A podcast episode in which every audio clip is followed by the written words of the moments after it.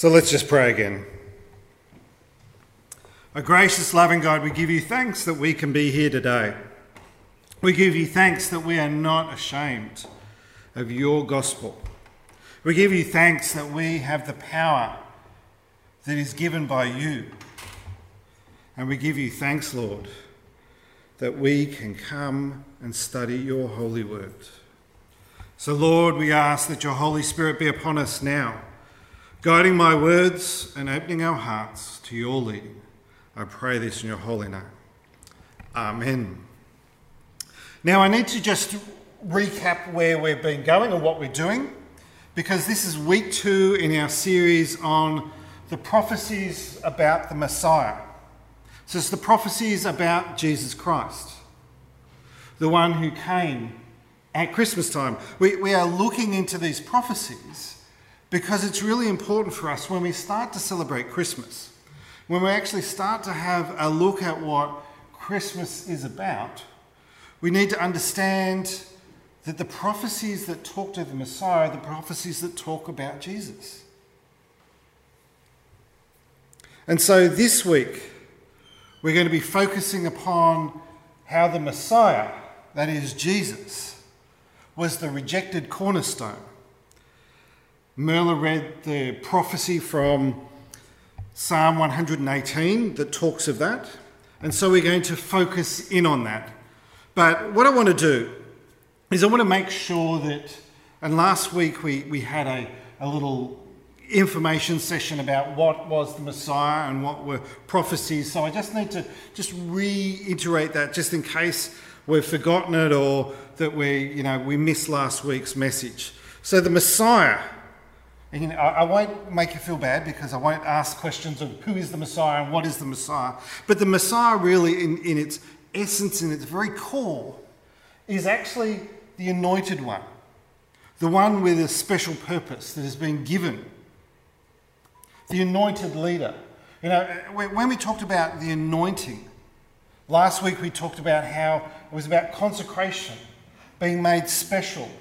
Oil would be poured upon a person and you know, if anybody's actually uh, watched The Crown, the, the, TV series about um, Queen Elizabeth, you'll actually see at her coronation, they do an anointing, a special purpose to make, set them apart. And that's actually what you're talking about when we talk about the Messiah, the anointed one. But it's not just the process of pouring oil on a person and setting them apart as special. It's actually God's Spirit anointing and setting apart. It's actually above and beyond just our human things. It's more than just the leader. Is God's chosen one. Is the Messiah that is going to bring the fulfillment of all the promises that God has made. So we're, we're really up to speed on the Messiah, aren't we? And now, now we're going to have a look at the prophecies. So, so we all understand what prophecies are. Good. I'm glad at least somebody is, so going yes. So since most of you said didn't say anything, I'm going to redo it so we all know what it is. So prophecies are pretty much defined as, as miraculous knowledge. So in other words, some, some people are very smart and can predict future. You know, um, and just by looking at current events. You know, believe it or not, there's actually a, a job that's called a futurist. Has anybody ever, ever heard, met a futurist? Um, there's some people going, yes, I've met futurists. You're not sounding too happy about them. But, you know, the thing is that they look at current trends, they look at what's going on, and they try and predict what's going to happen. Now, I'm not talking about that.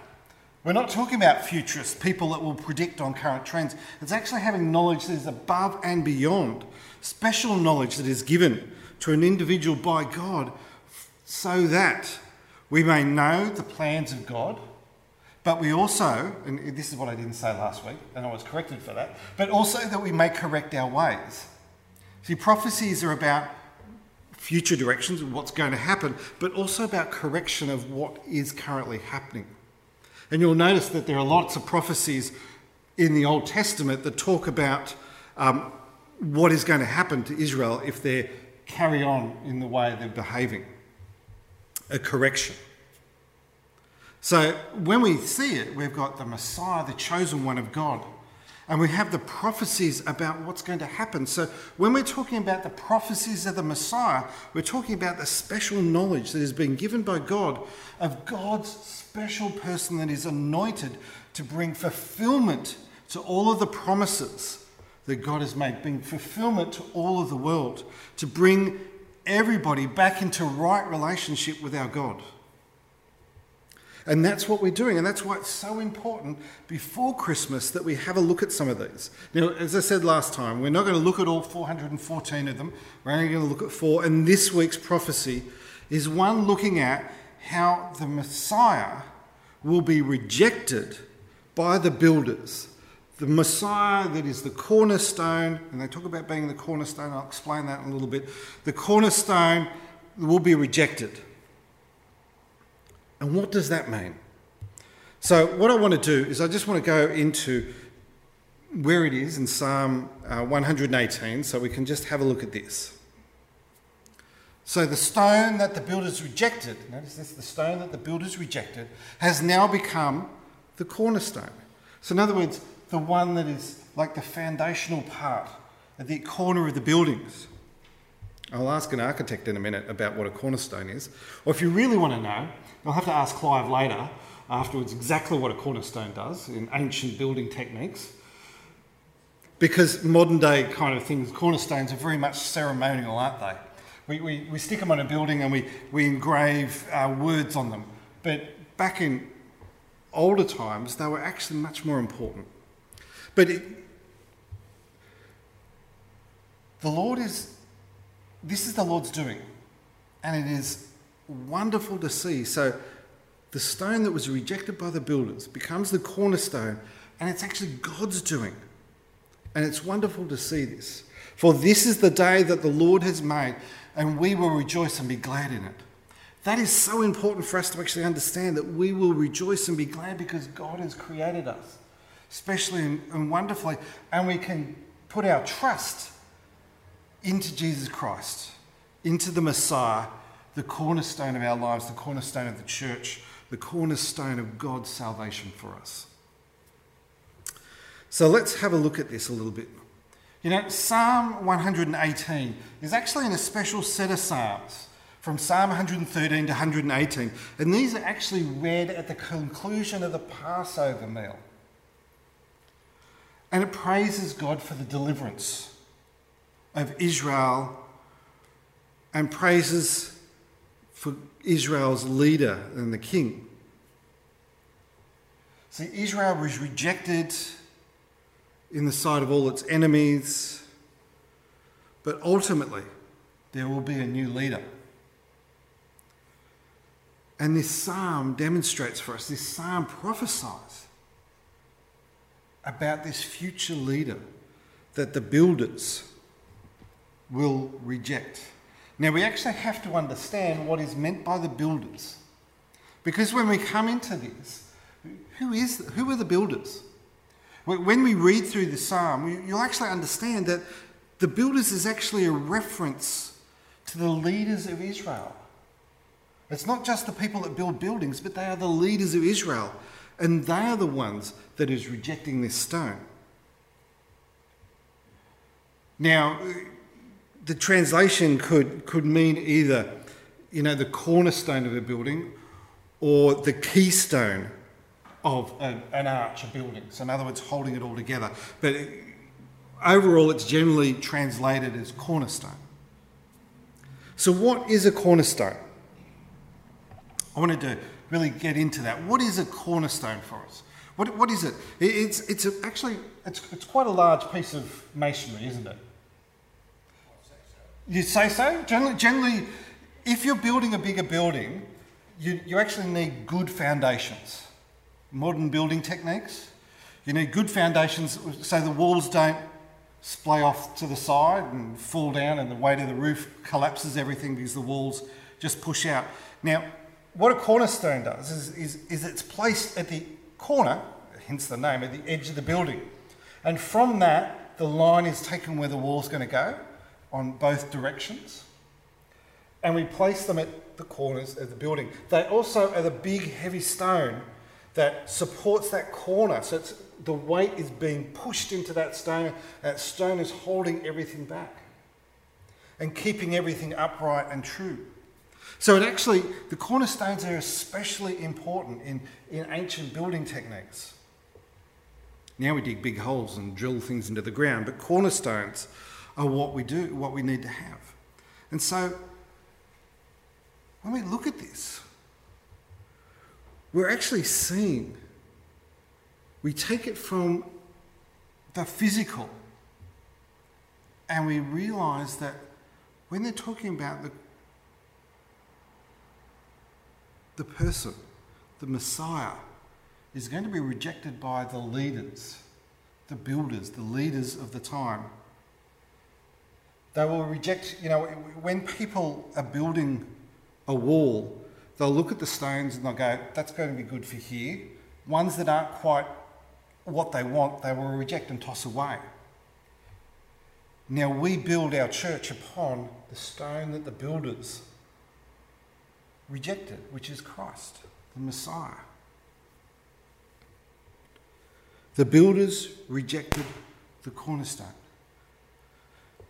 And when we really look at it, we actually see that Jesus Christ is that one they rejected. It talks about how the religious leaders will treat Jesus when he comes. We, on this side of history, think it's really hard for us to, to believe that, that anybody would want to reject Jesus and his teachings and who he really is, and being the Son of God. But yet, the builders did. Why? Why did they reject Jesus? Why did the religious leaders of those days reject who Jesus was? I think that's really important for us today to actually ask the question not only back then, but why do we reject Jesus and not have him as our cornerstone? Why do we make our own plans rather than wanting to follow God's plans? See, I think back in those times, the, the religious leaders weren't looking for a baby to be born, but they were seeking a man who would lead them.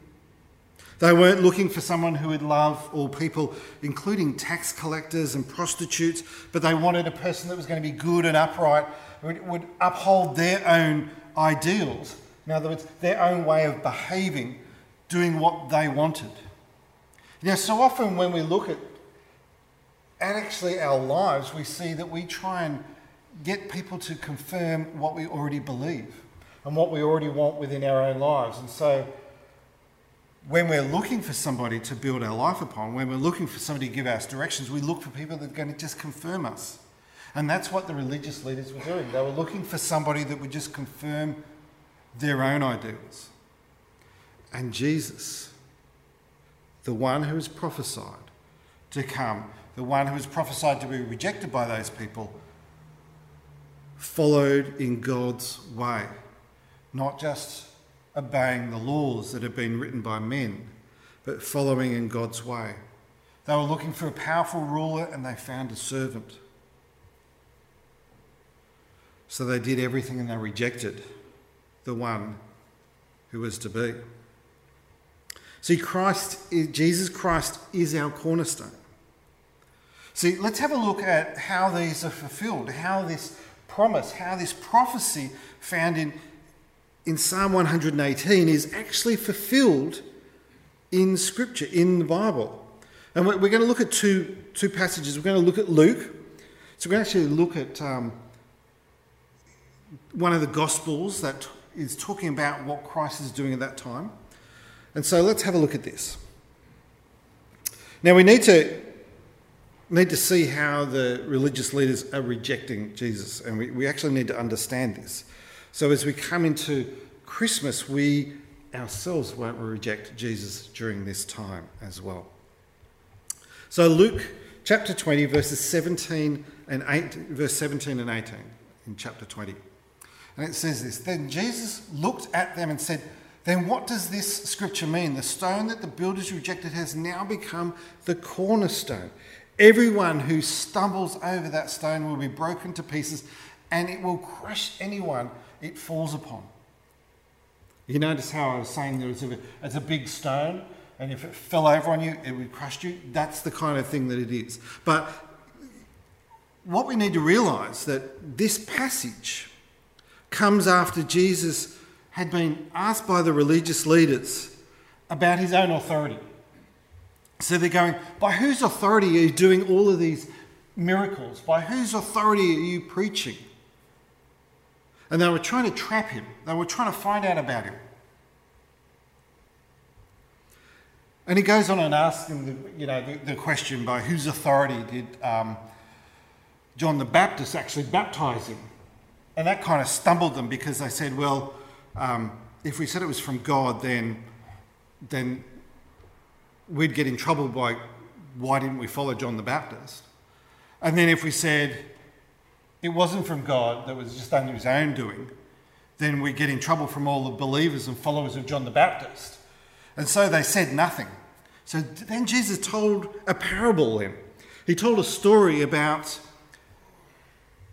about a person, a, a, a farmer who had a vineyard and he sent his servants to find out what was happening in this vineyard. And those people who were looking after farming the vineyard you know, mistreated the servants, and then finally the owner sent his son. And then the people working the vineyard said, if we kill the son, it will be ours. And they killed the son, and there is an indication of what is going to happen with Jesus. And then he says this. Then he says this passage. He looked at them and said, What does this scripture mean? The stone that the builders rejected has now become the cornerstone. So he's just telling them about the one who's going to be killed, the farmers who were looking after that property and killed the son of the owner and said, this is going to be the one that's rejected. He's talking about himself. Jesus is directly talking to the leaders and showing them that he is the owner's son. And they are the farmers. And they will kill him. He's talking about his own death on the cross. He is the stone that the builders will reject, the religious leaders of the time will reject. It's upon Jesus that everything in our church and our lives is built. I want to then share with you, going beyond what, what we just had, not just in, in the gospel, but also in Acts. Let's hear this section from Acts chapter 4, verses 8 through to 12. Then Peter, filled with the Holy Spirit, said to them, rulers and elders of our people. Are we being questioned today because we've done a good deed for a crippled man? So they were being questioned because they'd actually healed a crippled man in the name of Jesus. Do you want to know how he was healed? Let me clearly state to all of you and to all the people of Israel that he was healed by the powerful name of Jesus Christ the Nazarene, the man you crucified, but whom God raised from the dead. For Jesus is the one referred to in the scripture where it says, The stone that you builders rejected has become the cornerstone. There is salvation in no one else. God has given no other name under heaven by which we must be saved. What a wonderful statement of faith in Jesus Christ. What a wonderful statement, and it's really in the face of those religious leaders. This is the Messiah. This is the one who was chosen. They knew this piece of scripture. They read it every year after Passover. They knew what was going to happen, it was burned into them. And here they are being told that the one they had rejected was Jesus, the one they had crucified is the Messiah, the cornerstone. Christ is the cornerstone, the one that we can build upon, the one that we can make our life upon, is the foundation of our life. Is Christ the foundation stone of your life? Are you building upon that foundation of Jesus, or are you building upon some other kind of foundation? Are the walls of your life straight and in line with what Christ is offering us? Or are we making our own way and choosing our own direction? Christ is indeed the cornerstone, the one who has been tested, the one who is precious, the one sure foundation. And those who will place their trust in Jesus will not be crushed, but will have life and life everlasting. So, what I do, I want to invite you to come and pray with me right now. If you want to place your life upon the foundation of Jesus Christ, if you want to place your life and say, Yes, I want Christ in my life, I want Christ to be my cornerstone, the foundation of my life, I want to invite you to pray with me this prayer. So let's pray. Oh, dear God, I need you. I am humbly calling out to you today. I am tired of doing things my own way. Oh Lord, help me to start doing things your way. So I invite you into my life to be my Lord and my Saviour. Oh Lord, fill the emptiness in me with your Holy Spirit and make me whole. Lord, help me to trust you. Lord, help me to love you. Lord, help me to live for you. And Lord, help me to understand your grace, your mercy, and your peace. I thank you, Lord, for the saving grace that you've given us through Jesus Christ, your Son. Amen.